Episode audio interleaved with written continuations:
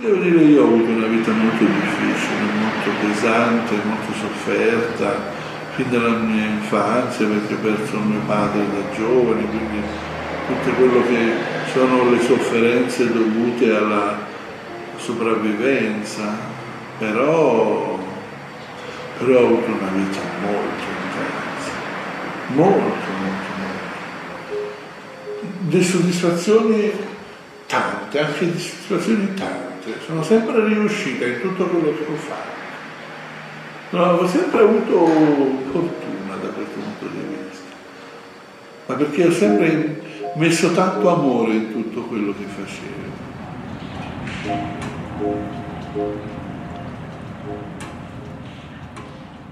È la notte di Capodanno del 1965.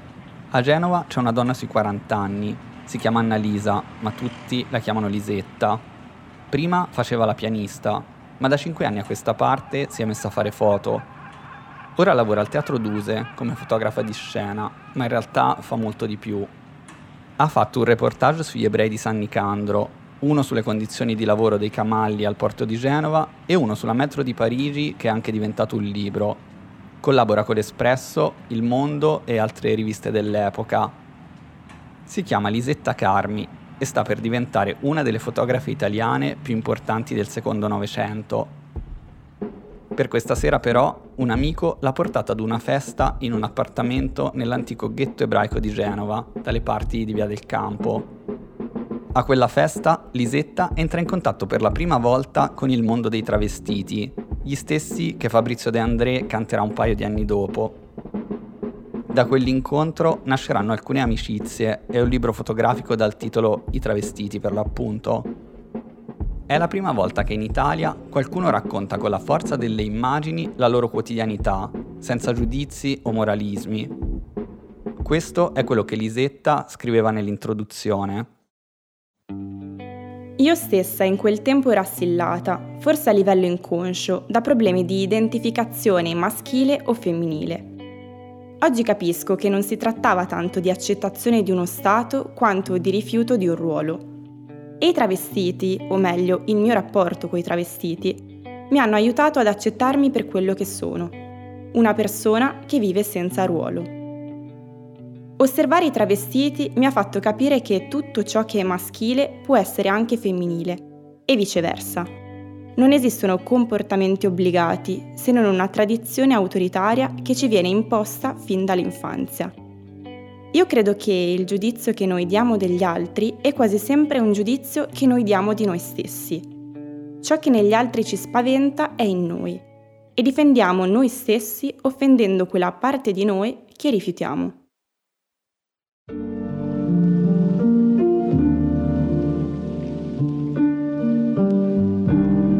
Questo è Mai annoiata, la vita e le lotte di Marcella Di Folco,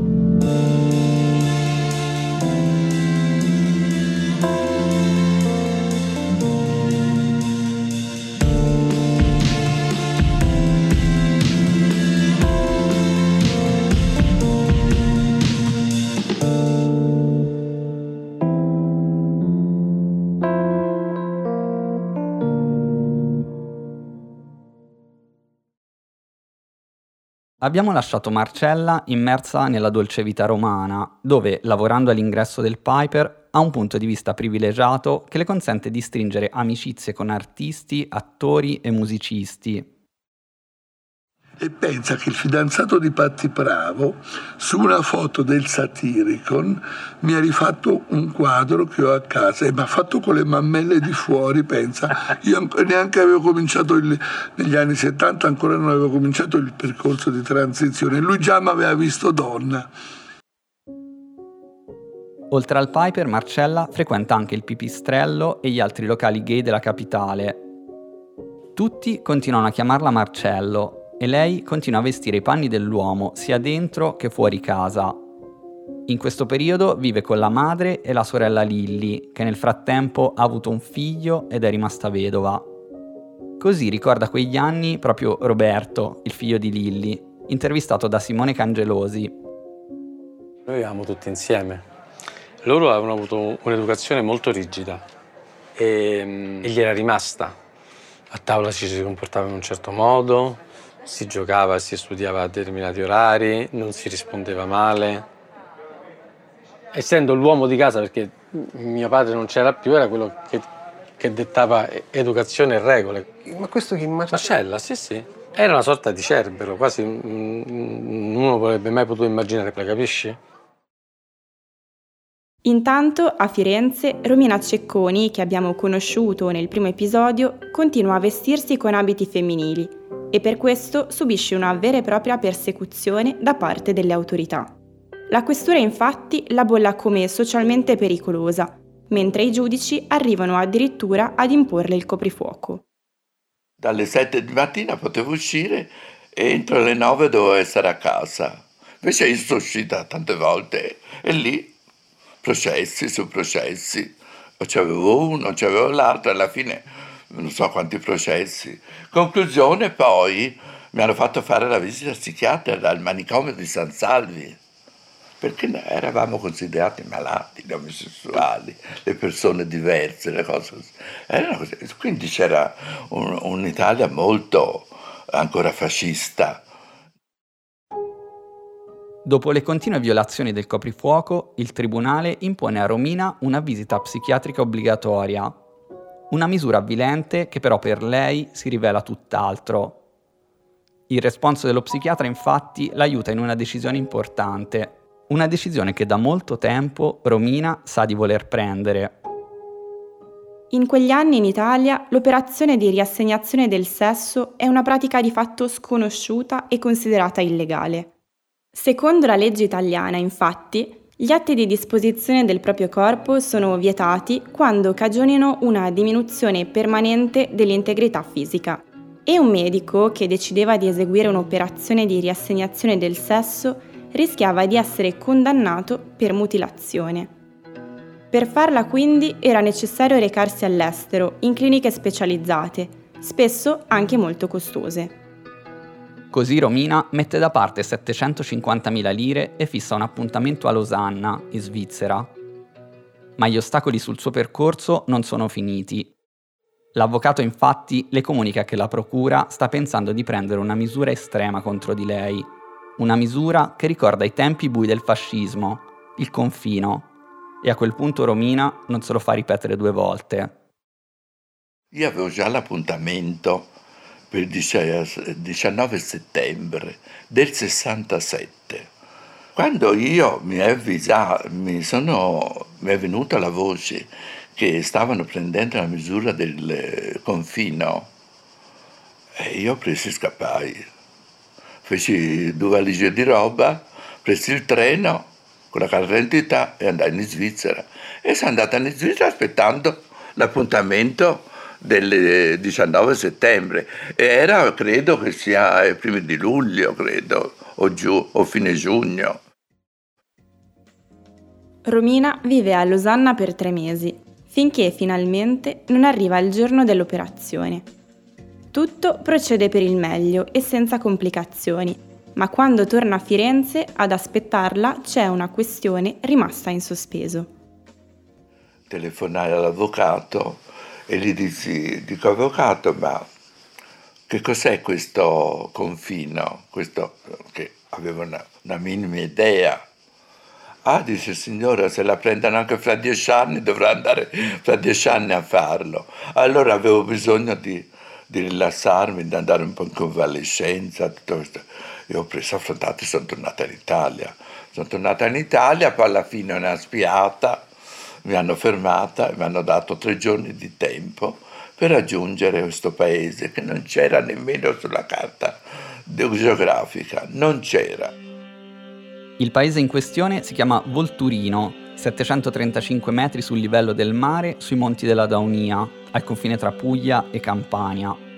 Un paesino che nel 1968 ha sì e no 3.000 abitanti, anche se la maggior parte dei giovani maschi è emigrata e vive in Germania. Un paesino dove Romina sarà costretta a passare tre lunghissimi anni. Intanto, nelle strade e nelle piazze italiane, come in quasi tutto il mondo occidentale, è arrivato il movimento che darà il nome ad un'epoca, Iniziato in maggio a Parigi, è arrivato il 68. E quando manifestazioni, noi gridiamo slogan come Castro ma Ho Chi Minh. E perché questi compagni, dal compagno Mao, dal compagno Castro, dal compagno Guevara, abbiamo imparato un metodo di lotta, una linea politica che è l'unica che impedirà che l'autoritarismo vinca in Europa. Basta con le parole, noi abbiamo deciso che il momento... I giovani e gli studenti reclamano sempre più spazi di libertà e la parola d'ordine è rivoluzione, generazionale, politica e dei costumi. Una rottura netta con tutto quello che c'era prima.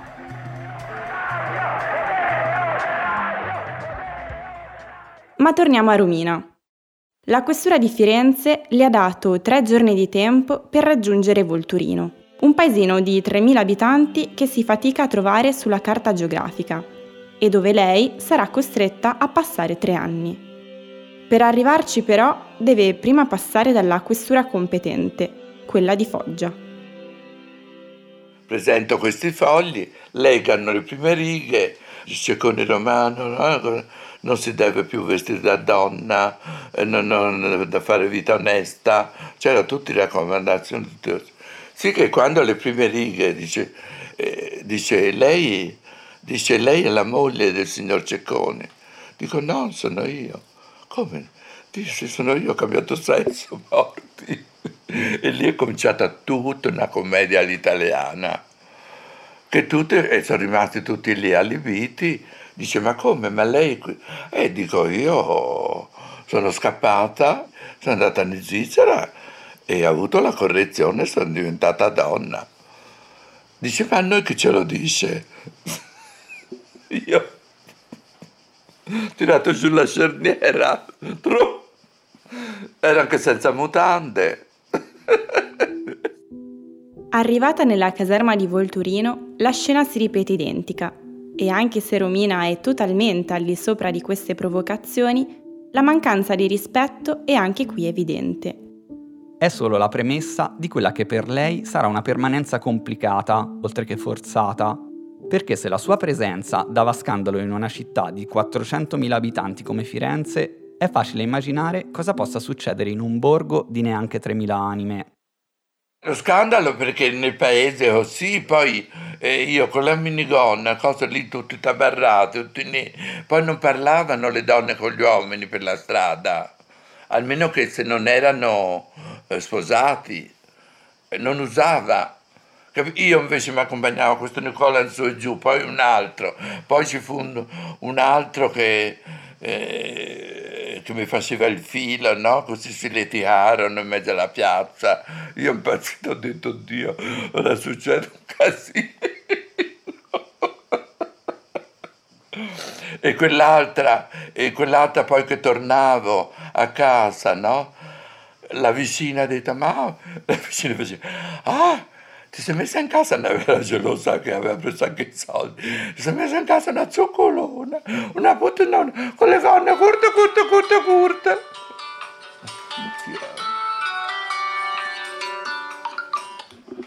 Ciao Carolina. No, sono in casa e sono in intervista radiofonica. È il 1969 e Romina è confinata a Volturino ancora per due anni Intanto, a 7000 km di distanza, nel Greenwich Village di New York, un raid della polizia in un locale gay innesca sei giorni di manifestazioni e scontri violenti. Sono i moti di Stonewall, la prima volta in cui la comunità LGBT decide di alzare la testa contro la repressione. In prima linea ci sono due giovani attiviste trans. Si chiamano Silvia Rivera e Masha P. Johnson e stanno per diventare due icone del movimento per i diritti delle persone trans in tutto il mondo. A Roma intanto Marcella, che tutti chiamano ancora Marcello, lavora all'ingresso del Piper e da quelle scale vede passare tutto il jet set romano, che ormai la conosce bene. Finché un giorno, in mezzo a quel mondo di musicisti, produttori, agenti, artisti e aspiranti tali, Marcella fa un incontro destinato a cambiarle la vita. E al Piper c'era un professore di inglese molto, molto bizzarro, molto, molto effeminato, che mi chiese di portare una lettera a una sua amica che lavorava nella PEA, che era la produzione europea associata, e che produceva il film, Grimaldi. e che lei era la segretaria di produzione. Io abitavo vicino a Cinecittà, prendo un giorno la macchina, pioveva, vado a Cinecittà, loro stavano girando questa scena del labirinto in esterni ed erano tutti ricoverati dentro il teatro 5. Satiricon. Il Satirico. C'era una folla variopinta incredibile, io ero lì che non ero mai entrata a Cinecittà con gli occhi sbarrati a vedere tutto questo folklore e a un certo punto me lo trovo davanti e mi fa tu che vuoi qua? Ah, dice, cercavo la signora Consalvo, guarda, è in quella porta lì, vai e poi ritorna, aspettami. Sono andato, ho consegnato la lettera, poi sono ritornato, lui era già lì fuori con un fotografo. Mi ha fatto fare delle foto, mi ha preso nome, cognome e telefono e dopo una settimana mi hanno chiamato per fare una figurazione. Vado al trucco, mi ha truccato, mi ha fatto tutti i ricciolini e poi è venuto Fellini proprio a vedermi e gli faceva a Piero ma guarda questo che mi viene proprio all'ultimo che ho finito il film e guarda che viso. E mandò via l'attore che doveva fare il proconsole tutto già gli... e mi ha fatto fare il proconsole a me. Un'esperienza tremenda tremenda tremenda perché lui voleva nuvole contro nuvole, sai queste, queste cose, eh, nebbia contro nebbia, sai come la faceva la nebbia? C'era due ventole enormi e gli operatori che buttavano palate di sabbia davanti e lui sgrana gli occhi e io, ma che sei scemo? In Italia, in quegli anni, di grandi registi ce ne sono tanti, ma Fellini ha qualcosa di diverso da tutti gli altri. La sua è una visione onirica, profonda e totalmente rivoluzionaria su una società che intorno sta cambiando ad un ritmo frenetico. Lui non ha trascurato niente, dalla vecchietta che chiede l'elemosina alla lesbica, all'omosessuale, al prete, al padrone di casa che ho. Cioè, lui ha, ha, ha fatto un affresco completo in tutti i suoi film, anche della follia, perché la stessa Giulietta degli Spiriti è un film che in cui veramente la follia viene esaltata, per cui, per cui lui, lui, è stato veramente un grande vate del cinema, lui è stato il completamento della, del, del, neorealismo, ma con, la, con l'aggiunta della fantasia, della, del, dell'ironia, di tutta quella poesia che mancava prima, perché il neorealismo è freddo. Non è, invece lui ha, ha, ha, dato questo, dal mio punto di vista, questa, questa, come dici tu, proprio ha esaltato anche proprio il bisogno che noi abbiamo e che lo nascondiamo con ipocrisia, questo moralismo tremendo dovuto forse anche al fatto che nel mondo le religioni imperano ancora molto e per cui con, condizionano la vita sociale, per cui certe cose si fanno e non si dicono, come dice la canzone, però invece lui le ha dette, lui ha avuto il coraggio di descriverle anche, anche ingigantendole proprio per, per, creare un impatto forte, un impatto, e, questa è anche la sua grandezza. La sua apparizione quasi casuale nel Satiricon di Fellini lancia Marcella nel mondo del cinema come attore caratterista. La sua infatti è una faccia molto particolare, adatta a tantissimi ruoli secondari, dal vitellone da bar nei Clown, sempre di Fellini, al segretario di Gasman nel Nome del popolo italiano di Dino Risi, fino all'autista di un parlamentare in Todo Modo di Elio Petri, tra il 72 e il 73 poi Marcella ottiene anche un ruolo da protagonista. Interpreta Cosimo dei Medici nello sceneggiato Rai omonimo, diretto da Roberto Rossellini. Nei titoli di coda il suo nome appare sempre come Marcello, ma non Marcello di Folco, bensì di Falco, cognome originale del padre, che lei decide di riprendere come nome d'arte. In tutto saranno più di 40 le volte in cui apparirà sullo schermo, tra film e sceneggiati televisivi, ma tra i tanti registi con cui lavora in quegli anni, solo con Fellini Marcella riesce a costruire un rapporto speciale. Io con lui non ho mai avuto problemi proprio, fino al primo giorno lui mi diceva Marcè fai così, poi mi chiamava Barcellona, quanti ne hai fatti in Marocco quest'anno? Ah, incredibile, io gli raccontavo tutte le mie avventure gay dappertutto, ero la favola proprio, lui si divertiva, non nascondevo niente, infatti non ho mai sfondato bene nel cinema proprio per questo, perché ero troppo pubblica la mia omosessualità. Io mi sentivo suo, mi sentivo che facevo parte proprio del suo entourage artistico, ero entrata nel suo entourage artistico perché lui puntualmente, per esempio quando lui girava un film e io lo andavo a trovare, lui diceva Marcè non ti preoccupare, la tua parte è sempre pronta.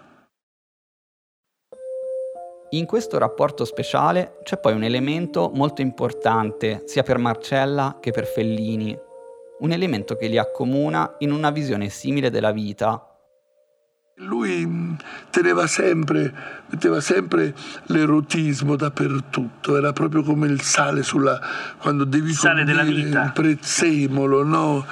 Eh, mm, lui, lui pensa, proprio era il suo pensiero anche nella sua genialità, nella sua inventiva, per lui la sessualità, l'erotismo erano una parte proprio intrinseca dell'esistenza, cioè non si poteva vivere senza di questo.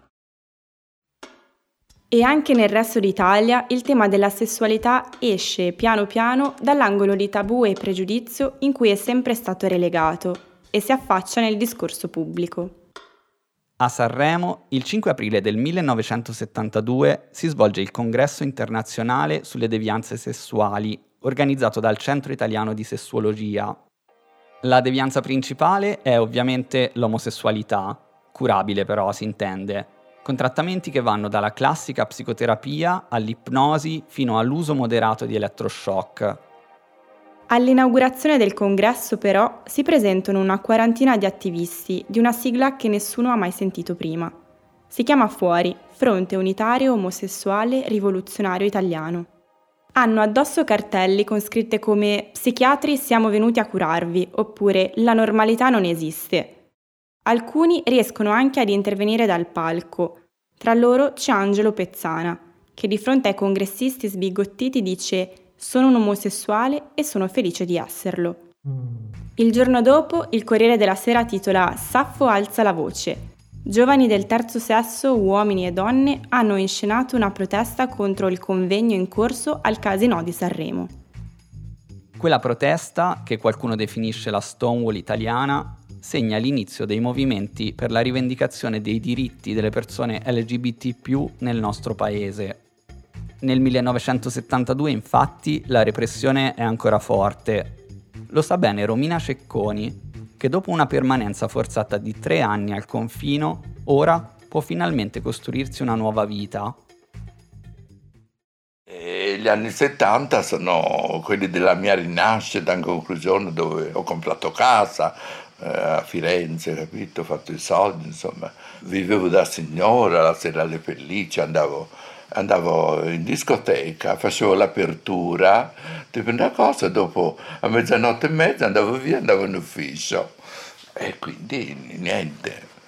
Ho fatto una vita bella perché mi levavo tutte le cose, insomma vestivo elegante, gioielli anche, capito?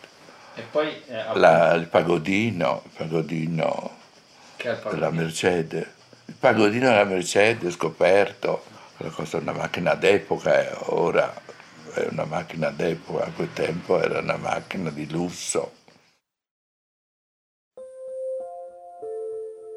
Anche se tornata libera e si sente una donna a tutti gli effetti, però, Romina è ancora iscritta all'anagrafe con il nome di Romano e quindi per lo Stato risulta essere un uomo. Dovranno infatti passare ancora dieci anni prima che il nostro paese si doti di una legge in materia ma di questo parleremo più avanti. Per il momento è il 1972 e Romina decide di provare a far valere i suoi diritti. Sotto la guida di un avvocato che ha già seguito un caso simile, cita lo Stato civile di Lucca. La sua richiesta è quella di modificare il sesso anagrafico che le è stato assegnato alla nascita. E per convincere il giudice, Romina utilizza una serie di esami medici fatti dopo l'operazione in Svizzera e, ironia della sorte, la perizia psichiatrica che il Tribunale di Firenze le aveva imposto anni prima. La trascrizione dell'atto però richiede almeno un mese. In questo mese la Procura di Firenze poteva fare appello, dato che era diventata lo scandalo della città e questa cosa del, del, per la legge, per tu, Vigna. Io ho fatto tutto in silenzio, non ha saputo nessuno di questa cosa. È questo che, che sono riuscita, perché se no entro un mese poteva fare appello invece sono stata zitta. Poi un mese e mezzo dopo, due mesi, si va al mare con la mia amica, la Silvia, con due ragazzi. E dico, fermati a Luca un attimo, vado a chiedere il certificato di nascita. Sono andata, dico, mi dai il certificato di nascita di Romina Cecconi? E me l'ha dato, era già trascritto. Con quello ho fatto le fotografie, sono andata in comune a Firenze e ho fatto la carta d'identità. Romina Cecconi diventa, almeno pubblicamente, la prima persona in Italia a vedersi riconosciuta una rettificazione di attribuzione del sesso, come la chiamiamo oggi.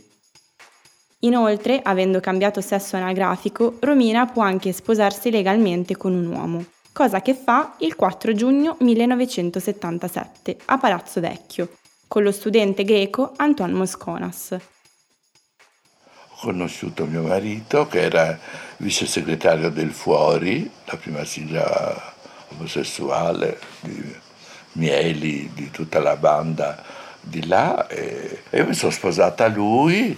E, è stato un fatto anche politico per mio marito che era bisessuale, però per darmi una rivincita morale, no? sono sposato. Quindi questo fatto poi ha aperto tutte le strade questo fatto che io mi sono sposata civilmente in Palazzo Vecchio, cosa sì, ha avuto un clamore mondiale, è stato su tutti i giornali, riviste, gente, oh, tutte le cose così, ha rotto tutte le, tutte le, le trans che mi conoscevano per visto, per, se lo ricordo questo fatto, si sono venute fuori, cioè si sono buttate, dice allora eh, tutto è possibile, capito? Il giorno dopo la Nazione di Firenze scrive lei in elegante taglior bianco e lui in doppio petto di identico colore sono usciti sorridenti in Via dei Leoni dopo essere stati uniti in matrimonio. Una coppia come tante, se non per il fatto che la sposa, fino a una sentenza del Tribunale di Lucca, era anche lei un lui. Romina Cecconi, la romanina, si è sposata. La storia della romanina però è un caso isolato è il caso di una persona che in tempi non sospetti ha sfidato tutto e tutti per rivendicare i propri diritti e la propria libertà. In quegli anni, e in parte ancora oggi infatti, le persone trans vengono stigmatizzate e marginalizzate.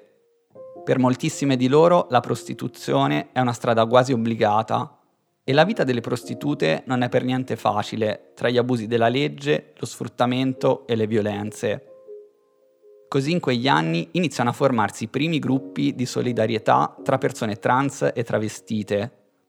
È il caso del collettivo Travestiti Radicali di Torino, che nel 1974 pubblica e distribuisce un opuscolo intitolato Manuale di autodifesa del travestito, che inizia così.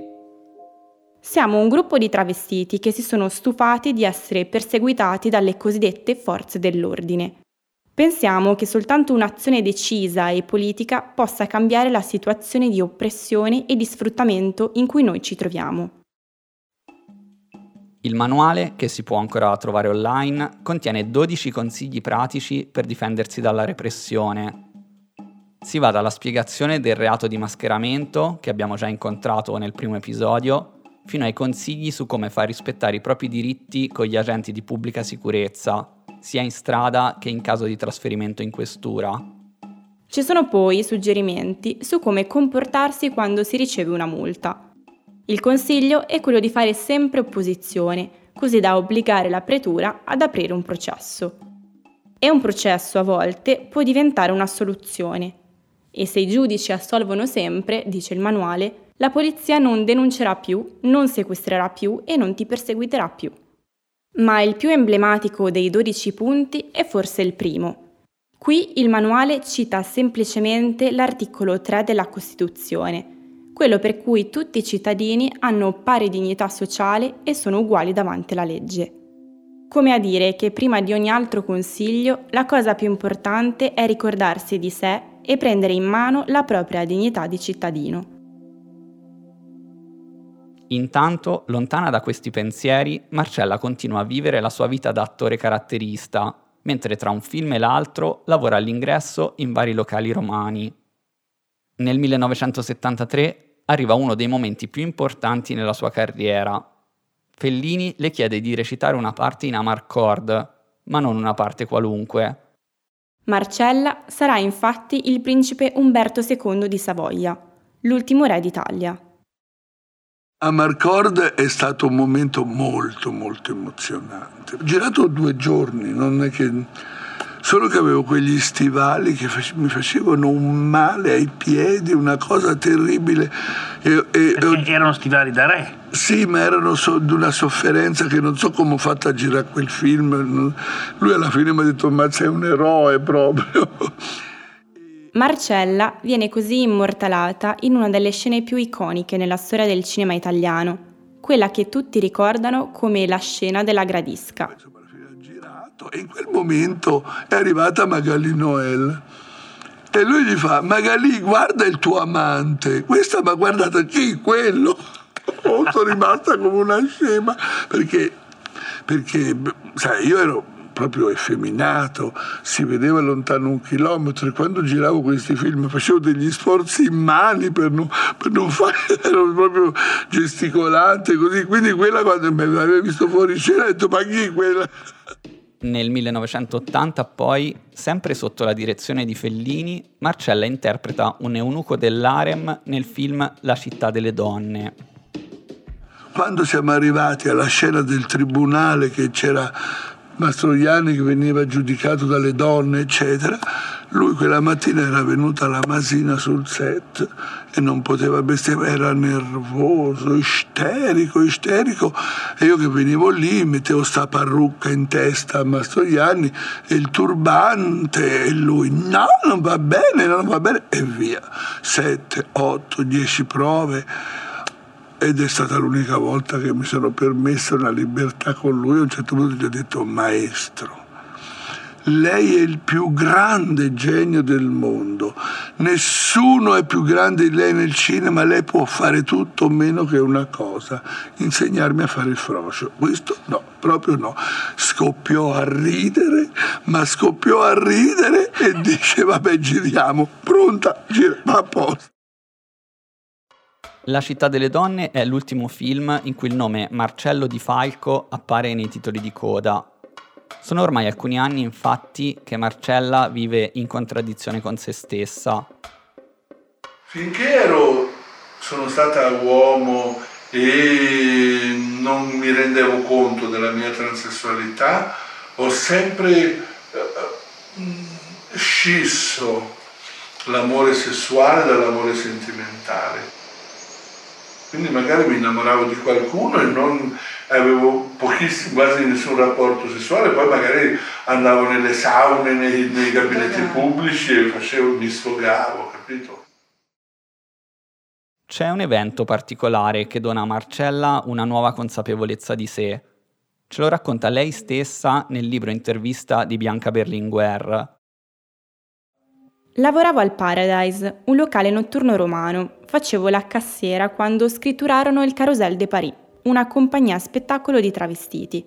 Non che non avessi mai visti, ma ho vissuto a stretto contatto con loro per un mese e abbiamo fatto amicizia. Per me conoscere certe cose fu dirompente. Mi dissi, si può fare.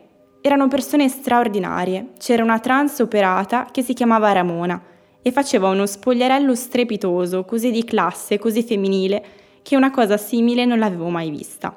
Beh, io ci provo, ho pensato. Anche se mi sono sempre sentita femmina fin da piccola, solo in quel momento capii che potevo diventare una donna, una vera donna. Stando a stretto contatto con quelle artiste, presi coscienza del fatto che esisteva una realtà transessuale fuori dal marciapiede. In quel periodo, superati i 30 anni, Marcella inizia così a frequentare il consultorio dell'ospedale Fate Bene Fratelli. viene seguita da un medico endocrinologo e da una psicologa e comincia ad assumere ormoni antiandrogeni, così da inibire il testosterone. Marcella non rivela niente a nessuno, nemmeno alla sorella Liliana, ma dal 1975 in avanti ha visite regolari in ospedale ogni 3-4 mesi. È un percorso complicato, soprattutto se si affronta in solitudine, un percorso che nel 1980 esplode con tutte le sue contraddizioni. Una sera, non ti dico dove, qual è la città in cui mi trovavo, eh, lo vidi, lo vidi in mezzo alla strada, questi tre che venivano, io lo adocchiai in mezzo, ho detto Dio, lui è lui l'uomo della mia vita.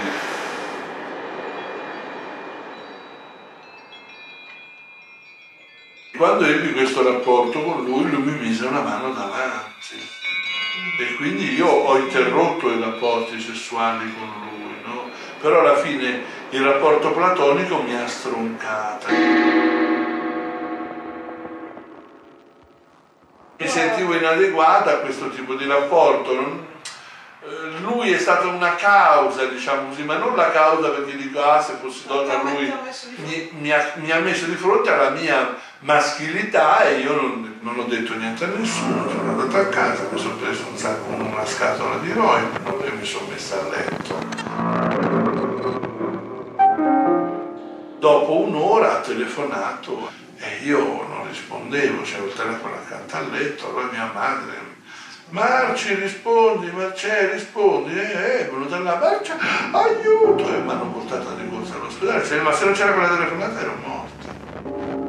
Io mi sono licenziata.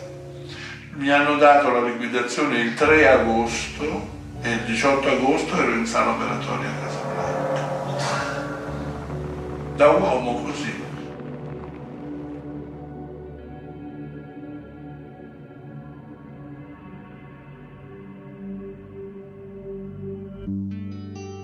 Mai Annoiata è un podcast di Federico Fabiani e Francesca Sciacca, prodotto da Scambi Europei.